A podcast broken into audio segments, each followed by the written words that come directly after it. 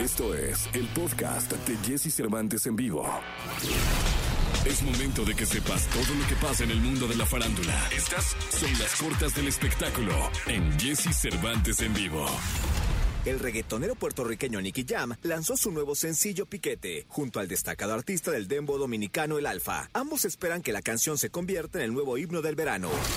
Con motivo del décimo aniversario de su lanzamiento, Lady Gaga publicará el 18 de junio una reedición especial de su segundo disco de estudio Born This Way, que incluirá entre otros añadidos una versión nueva de la canción Judas. Caetano Veloso, uno de los cantautores más conocidos de Brasil y dueño de dos premios Grammy y 10 Grammy Latino, anunció en las redes sociales que está grabando un disco con canciones inéditas casi una década después del lanzamiento del último en 2012. Podcast. Escuchas el podcast de Jesse Cervantes en vivo. Toda la información del mundo del espectáculo con Gil Barrera. Con Jesse Cervantes en vivo. Es lunes, lunes 31 de mayo del año 2021, lunes último de mes. Mañana estaremos estrenando el mes número 6. Por lo pronto, saludo con cariño, como lo hago de lunes a viernes, al querido Gilgilillo, Gilgilillo, Gilgilín, el hombre espectáculo de México. Mi querido Gilgilillo, ¿qué nos cuentas? Mi Jessy, buenos días, buenos días a todos. Fin de semana intenso, mi Jessy, pero pues ya se acaba el mes. Hay a muchos que la quincena les cayó desde el viernes y ya se la acabaron. Este, otro les cae ahora, pero pues lo importante es que caiga algo, mi querido Jessy. Oye, ¿sabes dónde hay un broncón de peso completo, mi Jessy? Cuéntame. Pero broncón, broncón, ¿eh? No, no, no así de que hay bronquitas. No, no, broncón. En la familia Rivera. No me, oye, ¿ahora por qué? Pues porque resulta que Chiqui Rivera ha mandado a hacer una auditoría para saber cómo está el legado económico de su mamá, que en su momento fue administrado, pues o, o- o todavía, de hecho todavía está administrado por Rosy Rivera y Juan Rivera. Anda. Entonces, eso huele súper mal, porque extrañamente Rosy Rivera ha dado a conocer de, hace un- de unas semanas a la fecha, de una manera muy sutil, que ella ya va a dejar, el- eh, eh, ya va a dejar de dirigir la fundación de Jenny Rivera, va a estar, ya no va a estar tan al pendiente de los intereses de, Johnny, de, de Jenny Rivera, pero me dicen que hay una incomodidad tremenda, mi Jessy, tremenda en toda la familia. Juan Rivera ha dejado de manejar los intereses de Lupillo, como se anunció hace algunos meses, pero ya cada cual está y ya es un tema de abogados, mi Jessy, ¿eh? Ya no, no te creas que aquí es que, ay, que se arreglan una comidita, ¿no? Que, que en el cumpleaños de la tía, eso. no, no, no, no, no. El tema está tomando dimensiones, este, sin precedentes, porque pues obviamente, este, Jenny, pues tenía un- una fortuna importante, ¿no? Considerable. Sí, no, no, no, habla, no hablamos de, de, de, de 100 o 200 dólares. Se habla de muchísimo dinero. Exactamente, entonces obviamente pues hay mucha incomodidad incluso ya por parte de, la, de los familiares, tanto de, de Juan como de Rosy. Rosy, bueno, cuando la buscan a Rosy para que hable, este, se pone así como, ya sabes, ¿no? A mí no me hablen porque yo no voy a hablar de eso, yo estoy encomendada al Señor, pero nadie dice que Señor, ¿no? Oiga, sí, pero, pero, ¿y los impuestos? Y, no, no, no, no, yo de eso no voy a hablar. Yo creo en el Señor. Oiga, pero pues lo de la lana de... No, no, no, no, yo creo en el Señor. A mí no me distraigan. Yo soy una embajadora del Señor y de ahí no me muevan. Pero el tema está bien misterioso, mi. Oye, pues eso va a desatar, me imagino yo, que muchísima información y además, pues mucha, mucha polémica, ¿no? Pues sí, sobre todo porque, pues mira, a lo mejor hay una auditoría, vamos a suponer hipotéticamente que todo salga bien, ¿no? Que sea transparente, pero me comentan que hay ocasiones en que, por ejemplo, ciertas actividades o ciertas cosas que se hacían alrededor de- del nombre de Jenny Rivera, pues estaban como sobrevaloradas, ¿no? Que fulano de tal que manejaba, que las redes sociales, pues págale, págale bien, ¿no? Y ahí le daban una buena lana, pero resultaba que era alguien cercano a la familia Rivera, a Juan o a Rosy. Claro. Entonces, mira, lo importante del tema es que no se destruye una familia por dinero y que si el tema se puede aclarar, pues se arregle, ¿no? Y si hay una lanita ahí pendiente, pues, pues que se cubra, ¿no? Sí, totalmente, totalmente. Lo que sí es que el, el tema está tan fuerte que, o sea, ya, bueno, hasta la, la, la, la, la mamá de, de, de Jenny, don Pedro, ¿no? Que es un tipazo, todos están manejando con un bajo perfil, este, porque no quieren entrar y tampoco quieren que el tema se destape a los medios de comunicación. Por eso también te lo cuento en cortatillas. Sí, pues es que aquí es en cortijo, ¿ah? para que no vaya a ver que nadie se entere. Aquí, aquí en cortito a ti y a nuestra audiencia, que afortunadamente nos tiene en primer lugar. Sí, primer lugar, Dios, Felicidades, mi Jessy, felicidades a, todos. También, mi tío Gilillo, y, este, y que confía mucho en nosotros que cree en nosotros. Muchas gracias. La verdad es que eso lo valoramos más. Y por eso vamos a beber hoy, mi querido Jesse. Pues sí. Pues total. Total, para que nos caiga la gitana. Del domingo.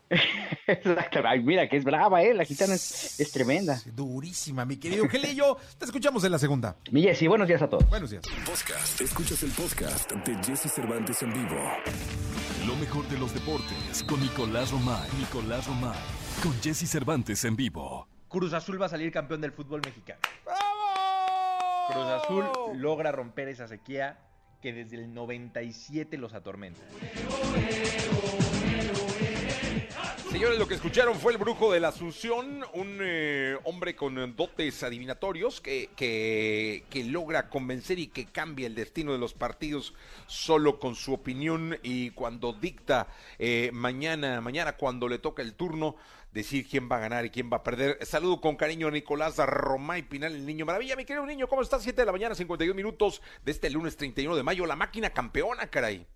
Bien, Jesús, me da gusto saludarte a ti, a toda la gente, especialmente hoy sí, ¿no? A, los aficionados de Cruz Azul, porque lo que vivieron el día de ayer fue espectacular. 23 años después, pasaron 23 años, siete finales, de las cuales perdieron seis y ganaron la última. Eh, supieron sufrir. Y ayer creo que, fue una muestra de que este Cruz Azul es diferente, ¿no? De que estos futbolistas son diferentes, de que este cuerpo técnico es diferente, de que no se puede juzgar por el pasado, ¿no? Sería un error tremendo juzgar por el pasado y más cuando en una misma institución ya no están los mismos jugadores, ¿no? Han cambiado y han cambiado y han cambiado. Y estos futbolistas no tienen la culpa de lo que pasaba hace, hace años, ¿no? Eh, consiguen el título, reciben un gol al minuto 43 y los fantasmas regresan y la preocupación y los nervios y tal, pero con un aplomo, Juan Reynoso pega unos gritos en el vestidor, hace cambios y demuestra ese Cruz Azul que sabe sufrir. Jesús da un golpe en la mesa y se lleva el título. Creo que rompieron con todas las maldiciones, con todos los maleficios, con todo, dándole la vuelta al partido ayer. Sí, increíble, la verdad, un muy buen partido. Eh, se le empezó a complicar de pronto a, la, máquina. Del Santos, no era un flan, no resultó ser un flan y terminó eh, la final caliente como debe jugarse una final entre empujones, entre discusiones, entre polémica, eh, con un Reynoso metido separando jugadores, pero al final felices. Y yo le quiero mandar un abrazo muy especial con muchísimo cariño, un muy buen amigo eh, al querido Álvaro Dávila. Creo que también su llegada al Cruz Azul tuvo mucho que ver en, que hubiera levantado la copa, el hombre que pone a Reynoso, el hombre que pone orden y en su primer año eh, en, la, en la máquina, Álvaro Dávila. Eh, pues movió las cosas y ahora tienen un título. Espero que, empiece a marcarse una época. Un abrazo muy grande, Álvaro Dávila. ¿Cuál, es su primer año, Jesús? Su primer torneo. Su primer torneo, totalmente. Ni siquiera lleva o sea, lleva meses, ¿no? Y la verdad es que Cruz Azul, Jesús, si tú analizas lo que hizo y cómo tomó las decisiones, era la crónica de un fracaso. O sea, hay que decirlo. Porque se va Siboldi después de haber llegado a semifinales, fue un desastre, el directivo lo insulta, eh, los jugadores enojados, después que querían a Matías Almeida no llega, querían a Hugo Sánchez no llega, termina llegando Juan Reynoso. Después de Juan Reynoso, todavía pasan semanas y se anuncia al presidente, o sea, es increíble, ¿no? fue lo último. Y poco a poco, ahí sí un mérito tremendo, Álvaro Dávila va reestructurando la administración del equipo, va poniendo piezas en su lugar, va ordenando muchas cosas que estaban desordenadas, va arreglando muchos temas y consigue en un torneo dar el título que no se había logrado en 23 años. O sea, sí, la verdad es que sí es un mérito tremendo. El ángel de la independencia eh, las calles de, todos los lugares del país, eran una locura, Jesús. Sí, una verdad locura. Eh, muy merecido, grandes amigos que, que, le van al Cruz Azul, yo estaba muy contento por ellos, eh, de la gran mayoría en el estadio, demostrando además su firme y fiel afición. La productora de este programa de radio, la verdad es que me dio muchísimo gusto por, por su afición. No faltó un partido, ¿eh? en, en la fase final del torneo no faltó a un solo partido. Eh, ahora nos debe el pelo azul y solo esperamos que mañana eh, llegue y lo cumpla. los cruzazulinos creo que saben cumplir como aficionados, ¿no? Sí, sí, sí, por supuesto, por supuesto. Llegó, vino en vivo al programa este, del Ángel de la Independencia directo para acá, eh, festejó a lo grande, muy merecido, porque era un, festejo que estaba guardado, es una, era una olla express, Jesús. Sí, no, muy bien, bien por la máquina, todos muy bien, me dio muchísimo gusto por, por Corona, eh, por el Cata Domínguez, eh, por todos, la verdad por todos, pero específicamente estos dos jugadores, eh, ¿cómo, cómo la habían sufrido? Jiménez con su papá, con el Chaco Jiménez, también una imagen, la verdad es que muy bonita. Sí, no, fue, fue la verdad una noche llena de fútbol, llena de, de esperanza, de trabajo, de que las cosas eh, finalmente se consiguen bien, de verdad, bien, bien, bien el día de ayer. La máquina celeste de la Cruz Azul son campeones, felicidades a todos Muchas felicidades a, todos los aficionados, a todos los aficionados a la máquina, Juan Reynoso, pues, ¿qué te digo? Ya un ídolo, de ya, ya un, un una institución eh, azul, es que aparte es hasta histórico porque él fue el capitán en el 97, en el último título, como jugador y ahora como técnico. Entonces reafirma todavía más eh, pues esa figura de ídolo. Sí, no, no, no, ya, ya no hay manera que no, que no veneren los cruzazulinos a Juan Reynoso que hizo un gran trabajo y nada, felicidades, disfrútenlo. Eh, esperemos que, que, no dure tanto para que el, Atlas algún día también lo consiga. Le falta al Atlas jugar seis finales, perderlas y ya la séptima ganarla. Sí, no, pero la historia del Cruz Azul fue eh, impresionante. Un equipo. y lo que sí es, ahora agárrense, ¿eh? porque ya Cruz Azul, sin sus fantasmas, sin tanto alrededor, ojo, ¿eh? porque este equipo va a ser muy peligroso los próximos años. No, y sabes que se ve, se, se, se, nota, se palpa un equipo de historia. Sí, sí, da, la sensación que sí, ayer Juan Reynoso que le preguntaban, oye, la selección de Perú, tal, y dice, no, hombre, yo me voy a quedar aquí porque quiero hacer un equipo de época y quiero ganar muchos, pero muchos títulos con Cruz Azul. Así que seguramente así será. Mi querido Nicolás, eh, gracias, si te parece, te escuchamos en la segunda. Felicidades a toda la gente de la máquina. Platicamos en la segunda de la UEFA Champions League, también de la Copa América. Qué desastre. La Copa América empieza en semanas, Jesús, y no hay dónde jugarla. Argentina no va a poder recibir la Copa América. Sí, no, es, todo un lío. Te escucharemos en, en la segunda, si te parece. Un abrazo, Jesús. Podcast. Escuchas el podcast de Jesse Cervantes en vivo. Todo lo que temes preguntar, pero te mueres por saber. Sexo. Con Alessia Divari. En Jesse Cervantes en vivo.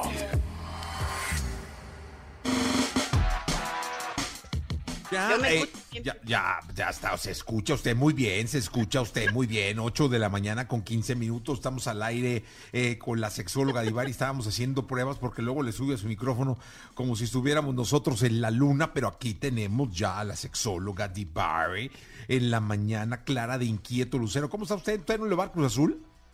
Yo, yo no le hago al fútbol, mijo, la verdad, pero, pero pues en todos lados está que ganó el Cruz Azul, nuestra productora de estar rayadísima. No, hombre, ¿qué te digo? O sea. Yo de la emoción, seguro. Sí, en vivales, como dice, como dicen por ahí. Pero como debe ser, como se debe, como se debe festejar. ¿Cómo estás, Iván? ¿Y tú? ¿Bien? Muy bien, muy contenta, empezando la semana con harto trabajo. Qué bueno, me da muchísimo gusto. Eh, cuéntanos, hoy vamos a hablar de la importancia de la masturbación y el autoerotismo, aprovechando que, que, llega a su fin el mes de la masturbación. O sea, vamos a cerrar el mes de la masturbación hablando justo de la importancia de la misma, ¿no? Es correctísimo. Mayo se considera em, a nivel mundial un poco, eh, está considerado como el mes de la masturbación y entonces este mes se lo dedicamos, todos los que estamos dedicados al área sexológica, a estar hablando, promoviendo, em, hablando de las bondades de la masturbación y del autoerotismo, porque si bien se considera el mes de la masturbación, em, cada vez más em, somos muchos los y las sexólogas que opinamos o que preferimos hablar de autoerotismo y no solo de masturbación. Pues fíjate que creo que además es un tema que deberíamos de tener muy presente para irlo eh, aprendiendo, reconociendo y respetando, ¿no? Sí, porque algo, algo bien bonito es que, si bien por supuesto la masturbación tiene grandes beneficios, al igual que el autorotismo, la, mm, algo que me gustaría decir es la diferencia entre uno y otro, porque de pronto los escuchamos y creemos que son sinónimos y no son. eh, uno engloba al otro, pero, eh, o sea, es decir, el autoerotismo puede englobar a la masturbación. La masturbación no forzosamente es, eh, está, digamos, basada en temas autoeróticos. O sea, la masturbación se enfoca más en el tema genital, ¿no? En, en buscar una satisfacción sexual a través de la estimulación o manipulación de los genitales.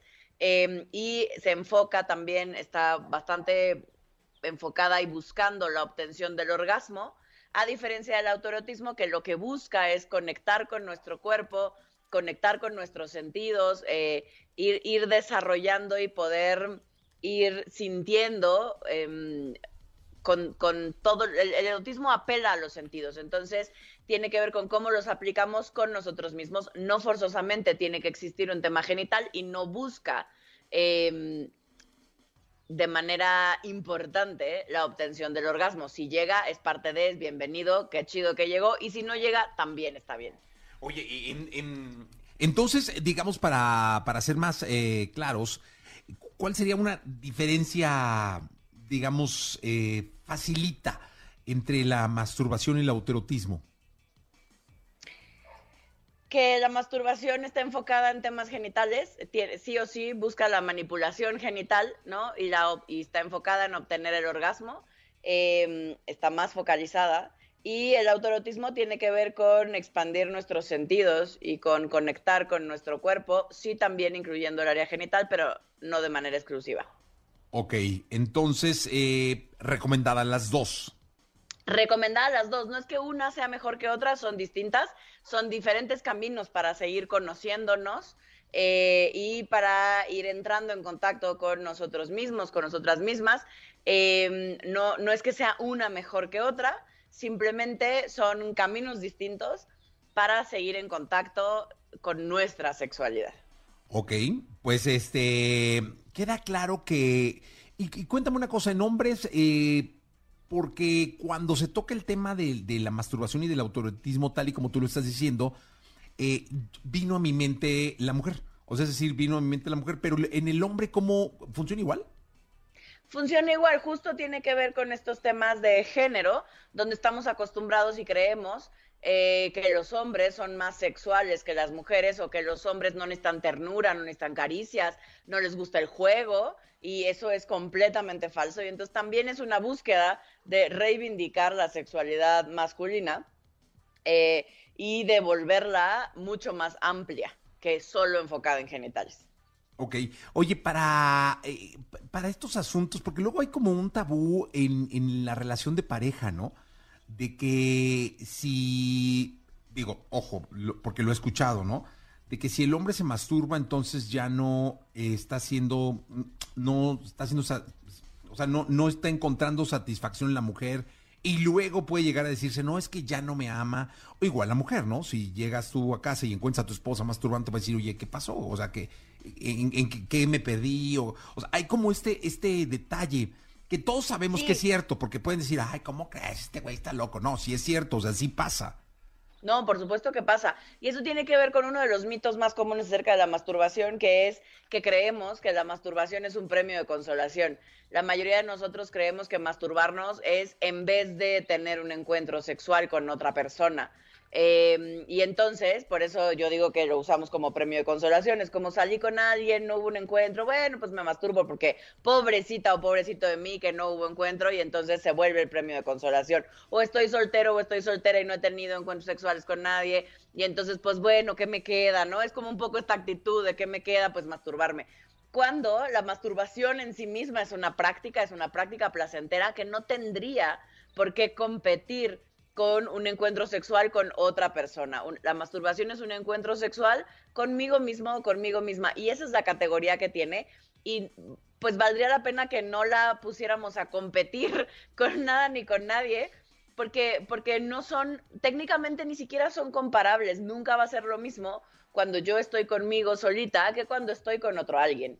Em, son momentos, son situaciones, son sensaciones distintas e idealmente no tendrían por qué competir. Y lo cierto es que, em, retomando lo que decías, eh, estadísticamente hablando, la masturbación aumenta cuando estamos en una relación estable. Ok, miren, eh, para que luego no anden con las cosas de que eh, eh, aumenta. Oye, están llegando muchos mensajes, muchas preguntas en torno a si es malo masturbarse todo el día o si es malo mas- masturbarse muy seguido. Se preocupan por esto, me dicen en producción. Sí, el tema es que todos tenemos en la cabeza que seguramente hay un número, entre comillas, normal y nadie nos queremos salir de esa bendita norma. Y lo cierto es que depende de cada persona, no hay un número al que tengamos que aspirar o del cual si nos pasamos de cantidad de veces ya valió. Em, lo cierto es que depende de cada uno de nosotros y depende del momento histórico que estamos viviendo. Hay veces que quizás estamos más ansiosos y una forma de manejar nuestra ansiedad puede ser a veces a través de la masturbación y entonces habrá días donde me masturbe un poco más y luego habrá épocas donde no me masturbe o me masturbe muy poco.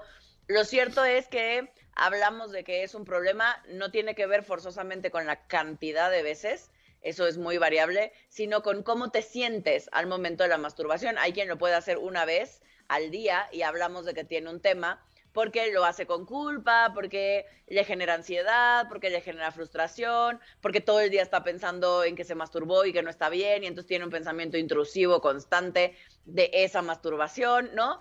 Eh, no tiene que ver con la cantidad de veces, sino con la calidad de tus masturbaciones y cómo las vives. Sí, pues, eh, y sabes, ¿sabes qué? Sobre todo, cómo vas de alguna manera. ¿Se hace vicio? O sea, porque eh, perdiendo el, el placer y luego ya haciéndolo de manera como mecánica y todo. ¿Sí es que llega a hacerse un vicio esto? ¿Se podría volver una adicción? Sí, prácticamente cualquier cosa lo podemos convertir en una adicción. La sexualidad no escapa de esto. Y entonces sí, sí hay quien puede ser adicta o adicto a la masturbación. Ah, pues ya ven todos los que preguntaron. No, no, por eso digo que tiene que ver con justo con cómo me siento, no con la cantidad de veces. ah, pues ahí está. Sexóloga, muchas gracias. Nos escuchamos el miércoles. Nos escuchamos el miércoles, vayan mandando todas sus dudas. Bien, perfecto. Son las 8 de la mañana, 24 minutos. 8 de la mañana ya con 24 minutos. Cupia la gente, llega a Guainá y Los Ángeles Azules en este lunes, lunes 31 de mayo. Venga. Podcast. Escuchas el podcast de Jesse Cervantes en vivo. Lo que quieres y lo que tu cerebro te indica. Descúbrelo con Eduardo Calixto, aquí en Jesse Cervantes en vivo. 8 de la mañana, 44 minutos, 8 de la mañana ya con 44 minutos. Aquí estamos con mi querido amigo el doctor Eduardo Calixto, al cual le mando un abrazo muy grande. Mi querido doctor, ¿cómo estás? Excelente, mi querido Jesse. Un abrazo para todos nuestros amigos de EXA. Y, y es un, un gusto tener, que el tema de hoy es muy bueno, doctor, y es la importancia de los cuentos en la infancia y sus efectos en el cerebro. Si es que entonces los cuentos funcionan, ¿por qué? Porque despiertan nuestra imaginación, nuestra ilusión, nuestra fantasía, o cuál es el efecto realmente. Sí, nuestra creatividad y nuestros, digamos, reforzamientos de algunos de los elementos más importantes en ciertas etapas de la vida. Pero acaba de aparecer un artículo, mi querido Jesse, amigos de EXA, que me dejó prácticamente en, digamos, en unos 20 o 30 minutos de reflexión por la importancia que tienen los cuentos. Hablamos esta discusión y esta entrega, querido Jesse, en la primera etapa. Nuestro cerebro tiene una capacidad de identificar algunos detonantes de la vida que nos pueden hacer estresarnos, que nos generan miedo. Fíjate que eh, a partir de los 5 a 7 años en promedio, el cerebro humano tiene un miedo muy grande a estar solo. Este es uno de sus grandes potenciales y al mismo tiempo motivadores y, del lado de generadores de miedo. Entonces, cuando somos niños, el miedo de quedarnos solo es muy fuerte y la importancia de los padres es muy grande. Por otro lado, ya cuando vamos creciendo, las circunstancias de la vida y los factores alternos que nos van generando molestias hacen que poco a poco vayamos sintiendo desde a no adaptarnos a situaciones que pueden ser, digamos, muy agresivas. ¿A qué me refiero, queridos, queridos amigos de EXA? Cuando nos cuentan un cuento, automáticamente el mensaje o la metáfora que queremos que se aprenda entra tres veces más fácil en el entendimiento de un cerebro infantil que probablemente en ese momento no tenga muchas alternativas para entender cuál pueda ser un límite o de qué se trata la experiencia de la que estamos aprendiendo. Un cuento automáticamente genera una mayor comprensión de las circunstancias. Es decir, si queremos enseñarle un hábito a un niño, una circunstancia positiva a un cerebro infantil, Decírselo frente a frente es muy difícil, que en cambio se lo contamos a través de un cuento. Primer factor, querido Jesse. Segundo, resulta que la creatividad va en relación muchísimo a cuántos cuentos hemos escuchado en la infancia. Eso me, dejó sorprendido. Es decir, que aquellos, y, ya, y, me imagino que dicen, bueno, cuentos de todo, de todo. Aquí entran todos, los superhéroes, entran las, las imágenes que nos hayan dicho. Y esto es contado a través de las palabras, Jesse, sin necesidad de imagen. No importa si nunca has escuchado un podcast o si eres un podcaster profesional. Únete a la comunidad Himalaya. Radio en vivo. Radio en vivo. Contenidos originales y experiencias diseñadas solo para ti. Solo para ti. Himalaya. Descarga gratis la app. Un, un, un cuento en donde el, el, el que está contándolo elabora sensaciones, sentimientos, emociones, y estos cuentos favorecen muchísimo el proceso de creatividad en el cerebro humano. Y el tercer punto, Jesse, y este artículo te lo reitero, es una revista afamadísima, de gran prestigio desde el punto de vista científico, PNS, Progress Neurology Association Scientific, que indica claramente que la gran mayoría de los seres humanos, cuando escuchamos un cuento, y más cuando somos niños, el cerebro libera oxitocina que nos tranquiliza y al mismo tiempo disminuye la condición de liberación de estrés porque el cortisol se viene abajo. En otras palabras, contarle cuentos a niños, y en especial cuando están en un hospital o están en una enfermedad o están transitando por una enfermedad, los cuentos son automáticamente reguladores para que el sentido de la vida se fortalezca y lo más importante, disminuyamos el factor de estrés. Cuando a un niño o a un adolescente le quieras decir que no va a estar nada mal, hay que decirle abiertamente, este cuento puede ayudar para que liberes más oxitocina, se tranquilice y el cortisol disminuye y nos adapte más al proceso, tal vez que no sea tan fácil y así de llevar de la enfermedad, pero sí de su recuperación. Y esto es lo importante, tres puntos esenciales. Los cuentos tienen algo maravilloso en el cerebro humano. Uno, nos dan creatividad.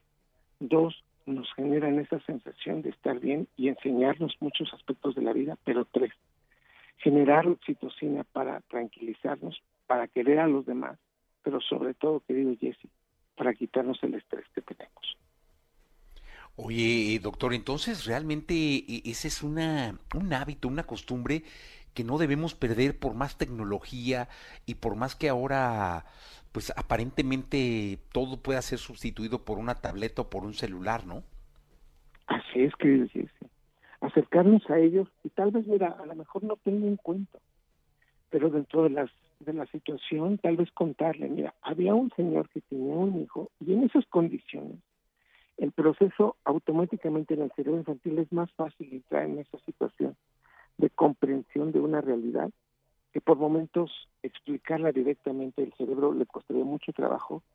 Y lo peor de todo es que cuando contamos las cosas o un problema que decir, estamos compartiendo la sensación negativa o la ansiedad que evidentemente cuando la tristeza entra en casa, no solamente la va a padecer quien la tiene, sino la vamos a compartir con todos. Así que contar un cuento incluso por un proceso de catarsis de quien lo cuenta, pero más importante de quien lo está escuchando, puede aprender más rápido de esa situación. Oye, eh, doctor, y hay un, hay un detalle, es, es, es bueno inventarle los cuentos a los niños, es decir, eh, no recurrir a cuentos ya hechos o a ponerles videos con cuentos, sino tratar de reactivar la imaginación con personajes de su vida diaria, es decir, un cuento donde esté la abuela, donde esté el perrito, la mascota, para que él pueda ir identificando su entorno en, un cuento. Así es, Jesse. Las metáforas de los procesos de, que nos sean cotidianamente convertidos en cuentos fabulosos. Y mira, si por allí habla el caballo, si por allí el gato o el perro mencionan algunas cosas, el cerebro del niño dice, bueno, el perro y el caballo no hablan, ¿verdad? O el gato no, no dice, pero en el cuento sí se permite. Y a través de eso, pues, eh, se entiende si, si, hay que cuidarlos, si, si hay que eh, generar un proceso de cambio de conducta sobre ellos funciona mucho mejor a tratar de enseñarles de alguna manera un valor en el contexto de si no lo haces, pues podemos tener problemas, ¿no? En el cuento puede aparecer claramente el agradecimiento, la sensación, el perdón y la enseñanza de tantas, eh, digamos, conductas positivas que el ser humano tiene y que este procesamiento en la infancia es fundamental y aprenderlo a través de esto nos muestran los estudios ya bien definidos en el campo de las neurociencias que los cuentos tienen una parte muy importante en el aprendizaje, en la creatividad, pero sobre todo, querido Jesse, en el perdón, en el amor y en el cambio de una relación, que por, problemas podría estar ahí metido. Oye, nos pregunta Patti, eh, nos manda un mensaje, una radio escucha Patti, al, WhatsApp, dice, eh, ¿no haces al niño muy fantasioso por contarle siempre historias? ¿No es mejor hablar directo con ellos? Querido Jesse, en este estudio que, realmente de, condición de acercar la metáfora y la fantasía, diga claramente que no, que claramente cuando se cuenta como un cuento y no como un proceso que estemos envolviendo a un niño en una burbuja de contarle que todo es fantasía, no. Es un cuento que puede durar 15, 20 minutos con una evolución y una metáfora para que el niño lo aprenda más. Esto desde 1999 se viene utilizando, los primeros datos aparecieron en el 2003, pero fíjate, hasta el 2021 nos señalan claramente la importancia que para el ser humano tiene contar historia. Y a ese punto, hoy, hoy, la entrega de hoy es una maravillosa entrega. De decir, a un niño démosle una enseñanza, valoremos mucho de estos procesos, regañemos menos, hagamos de una de un sentido educativo más, digamos, más laxo, pero también enseñémosle a ellos a través de estas metáforas, puede, puede ayudar muchísimo, querido. Y por aquí Oscar dice, ¿hasta qué edad se recomienda la lectura infantil en nuestros niños? 14 años. El proceso indica claramente que el cerebro humano a partir de los 14 años ya entiende el cuento de otra magnitud y el proceso ya puede ser incluso distinto. Por eso tenemos toda una infancia y parte de la adolescencia para, para tener esto como, como un factor de aprendizaje. Amalia nos dice, si no te cuentan cuentos, ¿cómo provocar, eh, estimular a la creatividad? ¿Cuál sería el sustituto de los cuentos? Un, sustituto de los cuentos sería la música y el otro muy importante, querido Jesse, sería, por ejemplo, el caminar, viajar, estar en una condición en donde estamos viendo hacia, hacia un paisaje.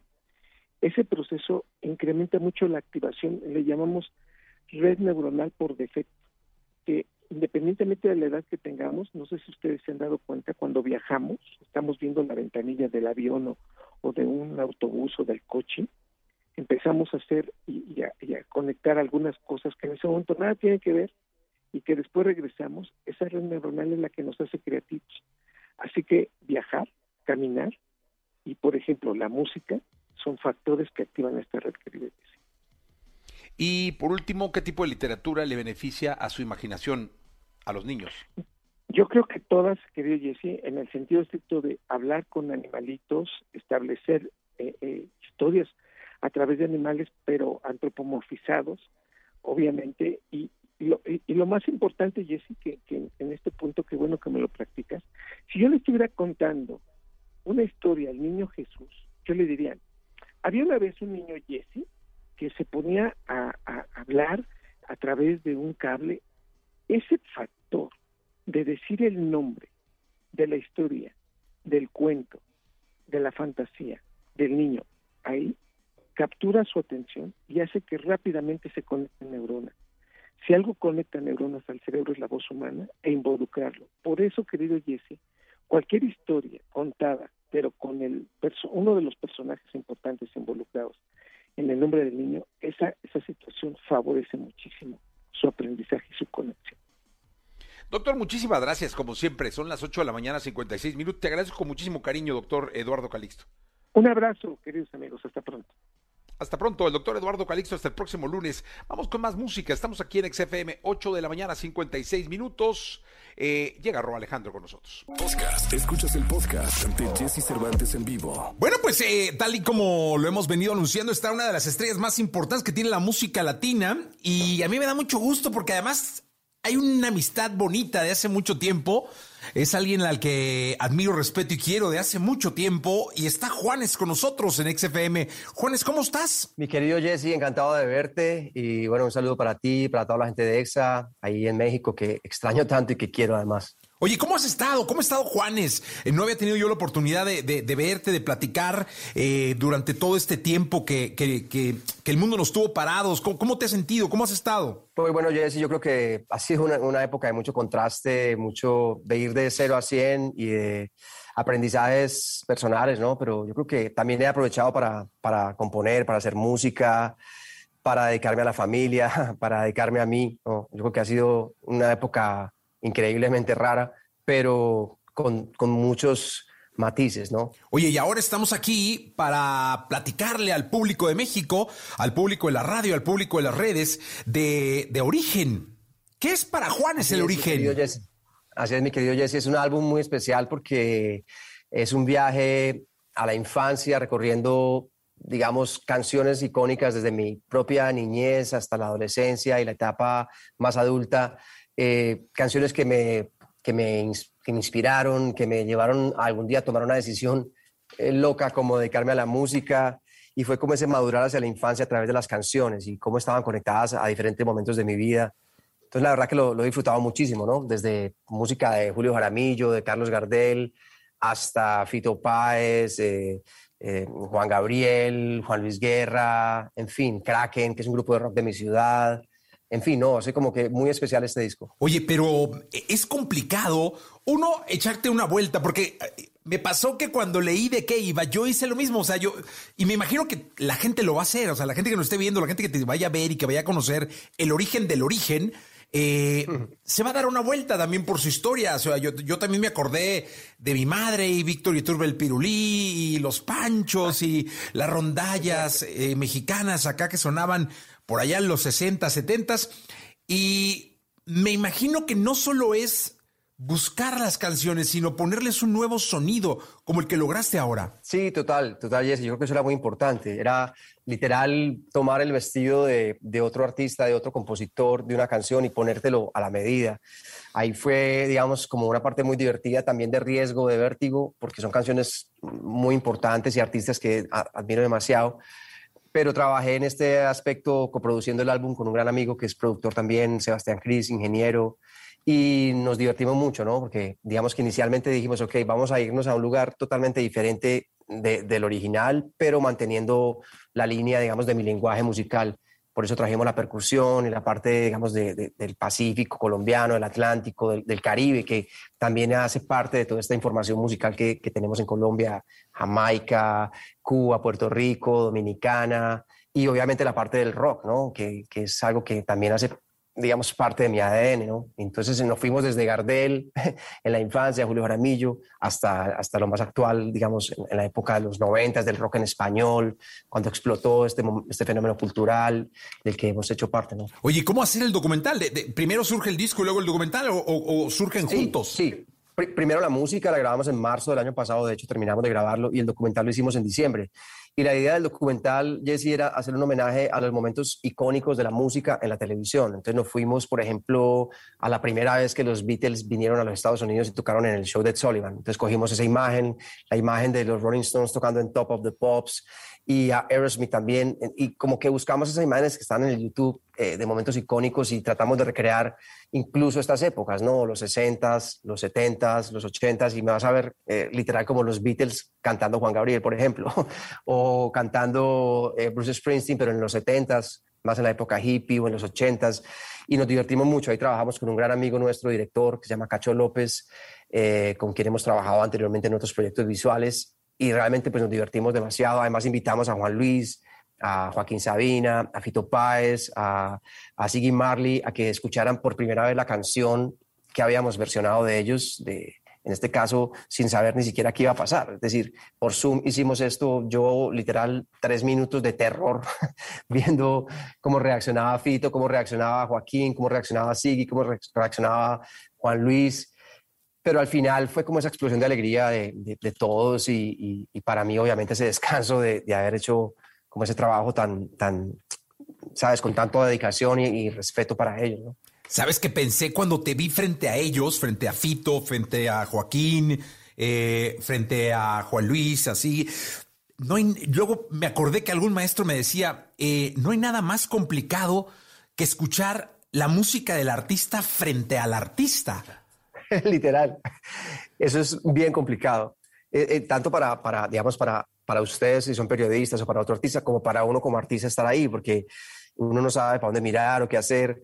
Cada, cada detalle, cada acorde, cada compás que pasa es como un sufrimiento, pero pues también es bonito, hermano, porque es parte de, lo que hacemos, del arte, de hacer, de hacer canciones y de, grabar, porque no solamente es la canción, es ir al estudio, tomar la guitarra correcta, el sonido perfecto, el micrófono que es, y trabajar en esa parte de ingeniería que es tan, tan, tan apasionante también. Entonces todo eso se va construyendo y va llegando a un punto en donde queda realmente el, el, producto final, que es, que es, que es, como una película literal eh, a nivel sonido. ¿no? Oye, también, ¿qué se siente que Sabina hable así de ti? bueno, imagínate, Jesse, me muero, man, me muero de la alegría, de la emoción me provoca llorar, o sea, en ese momento yo estaba realmente muy, muy asustado de, porque me intimidan inevitablemente todos ellos, eh, pero me siento muy agradecido con, con, la música y me siento muy agradecido con el momento que, que he podido tener de, haber trabajado con ellos y que ahora, después de tantos años que, que he escuchado su música, poder yo darles como una, una manera de cariño con estas versiones que hemos hecho de esas canciones. Oye, y luego me imagino que lo complicado es... Eh, ¿Con qué salgo? ¿Qué promuevo? Porque la verdad es que todas las canciones me parecieron maravillosas. A mí me gustó mucho Rebelión de Joe Arroyo. Ah, ve usted. Sí, me encantó esa, versión. Joe, el Joe Arroyo es un artista muy importante para nosotros en Colombia y yo creo que esta canción demasiado, porque a pesar de que la habíamos tocado en conciertos anteriormente, la hicimos en una versión diferente, más rockera, y el Yo de Arroyo, además, con un mensaje poderosísimo, oye, men, no le pegue a la negra, hablando de la esclavitud, eh, del racismo. Entonces, realmente sí, sí es bien importante. Una canción que además es mítica en la salsa y en la música colombiana. Eh, Yo de Arroyo trajo el sonido africano y lo involucró en, el, sonido caribeño. Y es un personaje, pues, una leyenda para nosotros. Y haber podido hacer esta versión realmente fue muy, muy importante. Oye, y, y otra cosa que me llamó muchísimo la atención es este porque esto es atreverse, Juanes, y me parece que lo hiciste muy bien, lo bordaste. Eh, que no me lo esperaba, ¿eh? porque yo estaba viendo el documental y de pronto Bruce Springsteen, de pronto un clasicazazazo, Dancing in the Dark, en español. Sí, Jesse, bueno, imagínate, eh, tú y yo somos más o menos de la misma generación, eh, pero yo recuerdo ese, álbum de, Born in the USA cuando lo escuché por primera vez, no sé, yo tenía 13 años, 14 años, no me acuerdo muy bien, y para mí eso fue como un impacto muy grande de, de sentir esta este poder de su voz y, de su banda. Después más adelante fui a un concierto y lo vi por primera vez en los años recientes. Y sobre todo cuando me puse a, traducir la canción al español, pues la sorpresa que me llevo de, encontrar una letra demasiado vulnerable, humana, poderosa, que, tuvo mucho eco en mí por el momento. No sé si fue casi, que en ese, casi cuando comenzaba el, el, COVID y todo esto. A mí me, entender eh, a Bruce Springsteen como tan humano y entender que eso fue lo que escribió esa canción cuando tú lo ves bailando en el, en el video original como si fuera algo demasiado feliz, a mí me impactó mucho, me, me, encantó. Por eso, de hecho, decidimos bajar la canción como a un, a un mid-tempo y volverla más como un poquito más folk, en el sentido, digamos, de los arreglos, más íntima, digámoslo así. Oye, también eh, acá descubro algo que ya sabía, pero que, que tiene que ver con el origen, además tu inmensa y gran relación con la guitarra. Hmm. Sí, sí, definitivamente.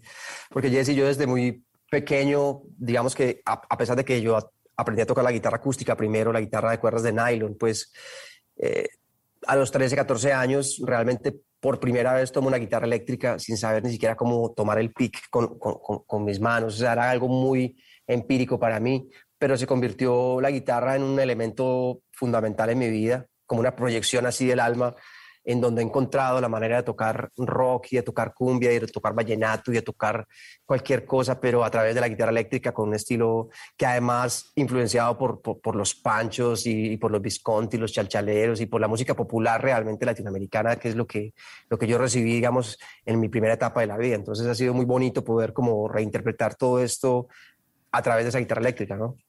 Oye, y me emocioné mucho ver... Eh esta gran versión de Y nos dieron las 10 que hiciste de Joaquín Sabina, y ver al mariachi ahí, este, entre la banda, fue así como muy emocionante para nosotros los mexicanos. Claro, mi Jessy, imagínate, bueno, esta canción de Joaquín, además que ya en la, en la, original, Joaquín, digamos, en la misma armonía de la canción y el arreglo, un poco tiene esa, esa influencia mexicana.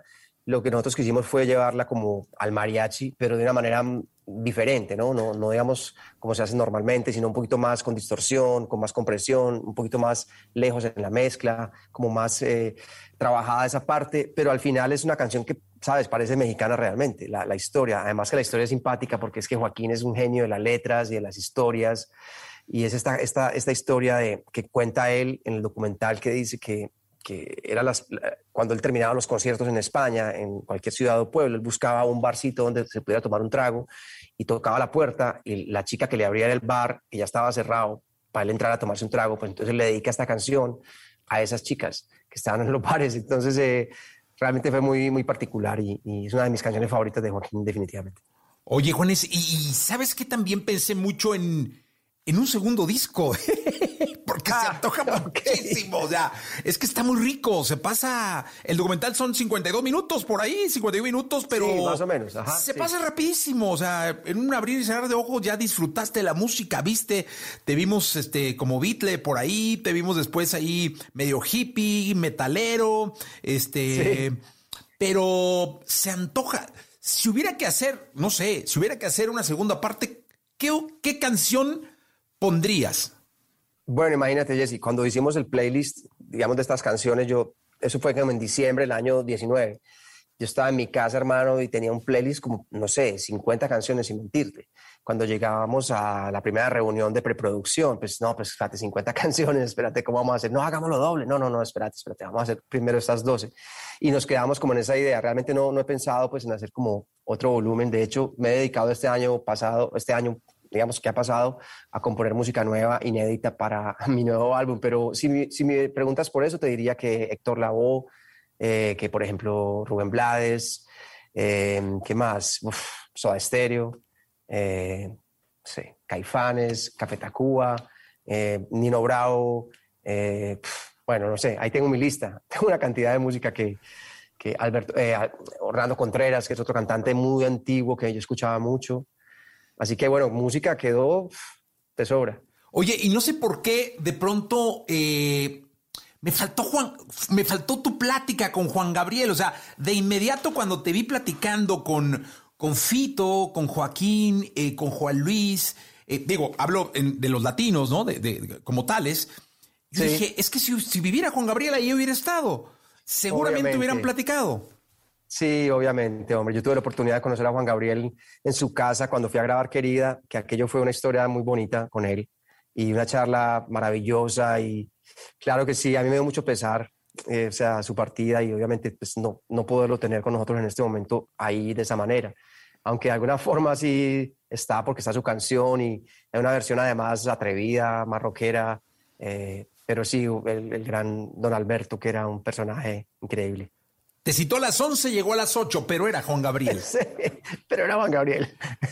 Así es. Sí, sí, está, está, muy bueno el documental, de verdad, Juanes. Esto Querido Jesse, te lo agradezco, hermano. De no, gracias. Esto va a ser una gira, me imagino. Te, da para hacerlo. Sí, ojalá. Ojalá, Jesse, estamos en eso. No sabes lo que deseo, volver al escenario, volver a México a tocar y estar siempre en contacto con el público que ha sido tan fuerte este, este encierro para todos. Y no, no veo la hora, digamos que gran parte de, este álbum estoy pensándolo, pensándolo, digo, para tocar en vivo, porque la banda y como lo grabamos y todo, realmente es, como es, esa idea de poder tocar en vivo estas canciones, o la que sea pronto. Creo que fin de este año hay algunos planes para tocar en Estados Unidos, algunos conciertos, y ojalá el año entrante, si Dios quiere, poder ir a, México, Latinoamérica y, y, y, Europa, España. Y Europa. Eh, Juanes, despídete de México, que tanto te quiere y que tanto te extraña. Mi querido Jesse, a ti, a toda EXA, un abrazo muy fuerte a México, los extraño, los amo y no veo la hora de volverlos a ver, espero que sea muy pronto, los quiero mucho y cuídense.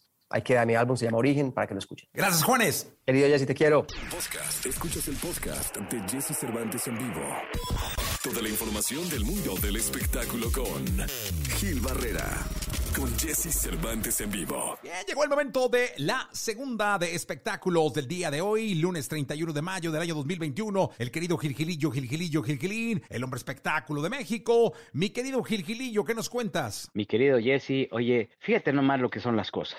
Este fin de semana aproveché para ver pues, algunos streaming, actualizarme, leer algunas cosas y me encontré con dos cosas que, que vale muchísimo la pena conseguir, eh, alcanzar, ver eh, luchar por verlo. Uno, Chaparreando, un reality que eh, estelariza Omar Chaparro que se transmite en, Disney Plus. Qué cosa tan hermosa, tan maravillosa. Ahí te va la trama nada más, Jesse. Un viaje en moto de Omar Chaparro y su hijo Emiliano para reencontrar o reencontrarse con sus raíces. Llegaron, de volaron de Los Ángeles a Chihuahua y todo Chihuahua se lo echaron en la moto. Y viene este tema emocional de la comunicación con tus hijos, de cómo es, porque además tienes, tenemos la suerte de conocer a Omar, sabemos que, que es un cuate transparente, que es un cuate de derecho, que no se, no se mete en rollos, ¿no? Y bueno, pues este, no sabes qué producto tan espectacular entregaron, emocional. Tendrá que sus detallitos al ser un reality, está producido por Omar, está, está producido por, por este Eugenio Derbez y repito, tendré algunos detallitos que son insignificantes cuando tú ves el gran, gran mensaje que, eh, y lo importante es eh, que es la, unión padre-hijo, ¿no? Yo creo que tú, tienes esa suerte de vivirlo en este momento cuando ya trabajas directamente con tu hijo y, logras ese vínculo y esa, esa comunicación que, este, que en, su momento encontraste con tu familia y con tu padre. Y entonces es, es, es impresionante el producto que hicieron, ¿eh? Sí, ya lo vi, está re bueno. El final es maravilloso. Sí, sí, sí, la verdad es que sí, le echan muchas ganas y te lo presentan muy bien. Bueno, y además de eso, este, me estoy casi ya a punto de terminar el libro que le dedica Héctor Suárez Gómez a Héctor Suárez. No sabes qué belleza de libro también. Ah, se lo voy a comprar.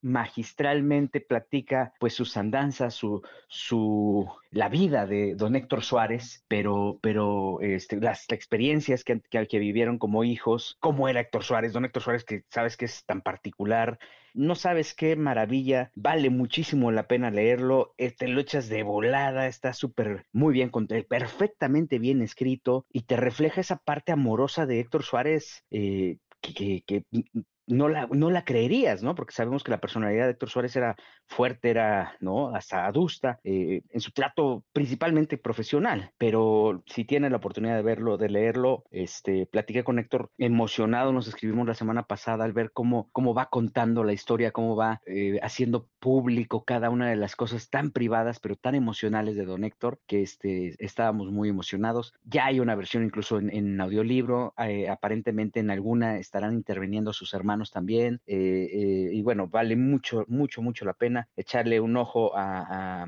este título, querido padre, de, eh, escrito por perfectamente escrito, insisto, por Héctor Suárez Gómez, eh, en honor a don Héctor Suárez. Pues mi querido Gilillo, lo voy a comprar y lo voy a leer porque con esta recomendación vale muchísimo la pena eh, darse una sentada y, pues leer esta obra que está resultando un éxito. He, leído muy buenos comentarios en, redes sociales. Un abrazo para Héctor Suárez y sí, sí, le voy a dar una leída, mi querido Gilillo. La verdad es que sí, sabes que el, este ejercicio de, de, enfrentarte a tus, este, a tus demonios es impresionante y aquí la, puedes, la puedes ver. Se llama Gracias Papá, una historia de amor o una historia de humor. Eh, vale muchísimo la pena, es, incluso hasta terapéutico. Pues ya está, Quilillo, nos escuchamos el día de mañana. Mi Jessy, muy buenos días a todos. Buenos días. Podcast, escuchas el podcast de Jesse Cervantes en vivo. Lo mejor de los deportes con Nicolás Romay. Nicolás Romay con Jesse Cervantes en vivo. Bien, llegó el momento de la segunda de deportes del día de hoy, de este lunes 31 de mayo del año 2021. Me da muchísimo gusto saludar a Nicolás Romay Pinal, el niño maravilla. Le niñé, ¿cómo estás? Bien, Jesús, bien. Después de un fin de semana muy intenso, eh, el Chelsea consigue la Champions League, Jesús, contra todo pronóstico, la verdad, ¿eh? porque se enfrentaba al City de Guardiola, a un equipo que se ha invertido muchísimo, pero muchísimo dinero solamente para ganar la Champions League y el Chelsea, que terminó muy por debajo del Manchester City en la Liga Premier de Inglaterra, consigue ganarle a un partido la Champions. Sí, la verdad es que bien, bien por el Chelsea. Eh, hay mucho aficionado del Chelsea en, en, México, aunque tú no lo creas, que festejó. Y pues a Guardiola le sigue quedando ese pendiente con el City, ¿no? Y con cualquier equipo, porque con el Bayern Múnich tampoco pudo ganar la Champions League. Ahora con el City, si bien se ha acercado más, pues sigue sin poder ganar la Champions con algún otro equipo que no sea el Barcelona y que no sea Messi. Eh, el Chelsea, la verdad es que dominó el partido, fue muy buen partido de, del Chelsea. Sufrió, pero como se tienen que sufrir las finales y consigue el título, consigue la UEFA Champions League. Y ahora a, esperar un verano de locura, ¿eh, Jesús? Porque ya se habla de que Sergio Ramos puede llegar al Manchester City. También hoy se publica en España una carta de Sergio Ramos, a la, de, perdón, de Zinedine Zidane, el ex técnico del Real Madrid, a la afición del Real Madrid en donde dice que se va porque no tenía el respaldo que le hubiera gustado de la directiva del Real Madrid, que no se siente valorado y que por eso se va. Entonces está encendiendo una bomba, Zidane. Sí, no, no, encendiendo una bomba y además poniendo en entredicho que regrese. Sí, por supuesto, porque recordar que la, la, última, la primera vez que se fue, regresó nueve meses después. Ahora, pues está declarándole la guerra a Florentino Pérez. Sí, no, ahí sí ya, ya, ya la está haciendo personal, mi querido Nicolache. Sí, entonces eso es lo que está pasando con el Real Madrid, con Zidane, Sergio Ramos que suena para el Manchester City y va a ser un verano de, de locura con tantos y tantos fichajes. Y por cierto, Jesús, última hora, Copa América sin tener dónde jugarse. Argentina ayer anuncia que no puede recibir la Copa América. Hace unas semanas lo había anunciado Colombia, ahora Argentina y no hay sede. Simple y sencillamente no hay sede para la Copa América. ¿Y ahí qué va a pasar o qué? Pues alguien tendrá que levantar la mano, que creo que lo está haciendo Chile. O sea, Chile está diciendo, a ver, yo puedo, pero eh, pues la Copa América y Conmebol tendrán que tomar una decisión. Eh, Estados Unidos podría ser una opción, pero recordar que también tiene la Copa Oro, pues, ver cómo se acomodan las cosas. Pero el tema de, de, COVID está muy fuerte en América Latina, Jesús. Sí, está muy, muy en Argentina, está fuertísimo el tema. Y pues vamos a ver en, en dónde termina pasando la Copa América. Se tiene que jugar sí o sí, ¿no? Pues no, a ver, ya hemos aprendido estos últimos meses, este año, Jesús, que sí o sí, pues nada, ¿no? Entonces tampoco me sorprendería que, que, se suspenda. Pues mira, lo que, lo que, lo que puede llegar a pasar con, con, con esta Copa América que está, hasta donde entiendo, hecho un desastre en torno a, a saber dónde, cómo, y, y bueno, el, la fecha sí te, tendría que estar definida, ¿no? Se supone que sí, que empieza en junio, pero pues también a lo mejor la, la, terminan pateando, porque imagínate tú ahorita un país decirle, oye, en dos semanas ya organízala. ¿Cómo? Sí, está complicado. Nicolás, hasta el día de mañana. Te mando un abrazo, Jesús. Buen inicio de semana. Buen inicio de semana. Vamos eh, a continuar con este programa de radio. Llega Perfecta de Rake y Maluma, aquí en XFM 104.9. Escucha a Jesse Cervantes de lunes a viernes de 6 a 10 de la mañana por XFM.